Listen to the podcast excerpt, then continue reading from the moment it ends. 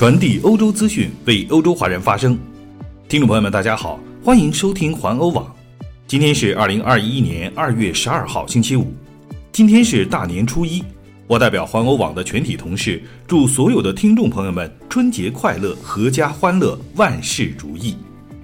下面请听今天的环欧每日播报。昨天，联合国秘书长古特雷斯借牛年春节向全球的华人拜年。按中国农历的年份，今年是牛年，并且是金牛。古特雷斯借此机会称赞中国，感谢中国和中国人民予以多边主义和联合国一贯的支持，并期待着大家的继续合作。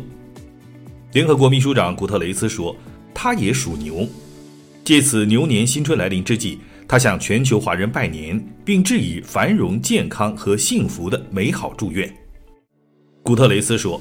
牛象征着能量、力量和勇气，而这些品质正是当今世界所需要的。去年疫情造成了巨大的不确定性和破坏。古特雷斯说：“二零二一年，我们必须携手并肩对抗病毒，采取气候行动，并实现强劲的复苏。”古特雷斯感谢中国和中国人民予以多边主义和联合国的一贯支持，并期待着大家的继续合作。联合国今年启动秘书长换届选举程序，古特雷斯据信将竞选连任。来看另一条消息，中国广电总局十二号宣布，不允许英国广播公司 BBC 旗下的世界新闻台继续在中国大陆境内落地。随后，香港公共广播机构香港电台也宣布，将从昨天晚上十一点起。不再转播 BBC 国际频道以及 BBC 的节目《BBC 时事一周》。香港电台发言人表示，他们是根据国家广播电视总局的通报作出上述决定的。据了解，BBC 时事一周是每周以粤语播出的电台节目，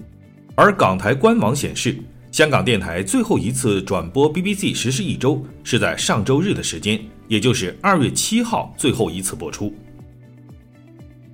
一条与华为有关的消息，当地时间十二号，中国华为公司首席财务官孟晚舟的律师将向伦敦高等法院提出申请，以获取汇丰银行账簿等关键文件。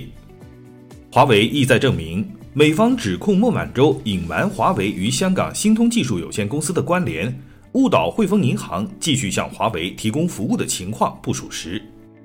根据《银行簿记证据法》法案。当事人可以寻求法院命令，获得检查和复制分类账、现金账簿和会计账簿等文件。据英国《卫报》援引华为的说法称，华为要求法院下达命令，是为了了解汇丰银行中有哪些人知道在香港举行的会议、会议期间讨论的内容以及会议的结果在银行内部流传的范围有多广。美国此前已经向加拿大法院提交的案件起诉记录称。孟晚舟对汇丰隐瞒了华为与香港新通技术有限公司（简称香港新通）的关系，误导汇丰继续向华为提供银行服务。汇丰因此违反了美国对伊朗的制裁法案，面临着民事和刑事罚款的风险。孟晚舟对汇丰构成了所谓的欺诈。继续来关注疫苗的相关消息，欧洲药品管理局 （EMA） 从今天开始。对德国 CureVac 公司的新冠疫苗进行加速审查，EMA 将根据实验室研究的初步结果和成人的首次临床研究开始评估。代表荷兰参加评估的药物机构 CBG 说，研究表明该疫苗可激发针对冠状病毒的免疫反应。他们表示，针对人类的实验仍在进行中。制造商正在研究这种疫苗针对冠状病毒的安全性、功效和免疫程度。EMA 将在获得新数据后立即对其进行评估。该疫苗也在荷兰进行测试，大约两千名志愿者参加了在乌特勒支大学医院 UMC 的实验。CureVac 疫苗使用与以前批准的辉瑞和 Moderna 疫苗相同的 mRNA 技术。荷兰已经从 CureVac 订购了一千零七十万剂疫苗，荷兰政府预计，在今年的第二季度将收到两百三十万剂这种疫苗。英国消息，据专家预测，在英国肯特郡首次发现的冠病变种病毒，估计已经又产生了新的变种，并可能破坏疫苗的保护作用，英格兰公共卫生署国家感染服务负责人皮考克警告说，变种病毒已经席卷了全英，大有可能席卷全世界。根据综合数据，新冠病毒至今已经导致了全球两百三十五万人病亡，而几种新发现的变种病毒让现有的疫苗对人类的保护作用堪忧。皮考克表示，迄今为止，疫苗对英国发现的变种病毒有效。但突变的可能会破坏疫苗的效用。皮考克说，变种病毒让人关注的情况是，这种病毒已经传播了几个星期甚至几个月，正开始变种，而新的变种可能会影响到我们用疫苗来使人免疫的抗疫手段。至今，英国发现的三种变种病毒令人关切。第一种是去年九月在肯特郡发现的变种病毒。也是在英格兰与北爱尔兰地区传播最多的变种病毒，并且已经在超过五十个国家被发现。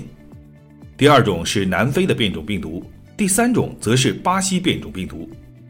根据美国约翰霍普金斯大学的统计，英国确诊冠病病例已经突破了三百九十九万例，全球第四高；死亡人数为十一万五千零六十八人，为全球第五高。来看荷兰方面的一条消息，荷兰的餐饮旅游业中约有百分之十五的企业家认为，如果当前的疫情状况持续下去，他们最多只能再坚持两个月的时间。荷兰统计局 CBS 与荷兰两大企业家组织合作，进行了调查和相关的报告。一个季度之前，同样的调查结果比例为百分之七，餐饮企业家中有百分之四十一预期生存不会超过五个月。有百分之三十左右的餐饮企业认为，即使采用目前的疫情措施，可以继续存在至少一年或更长的时间。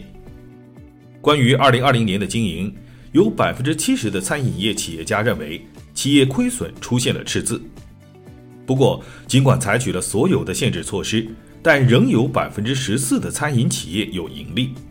百分之七点三表示持平，百分之九的企业表示未知。以上就是今天的环欧美日播报，我是郑军，期待您每天关注环欧网为您带来的欧洲最新资讯，明天见。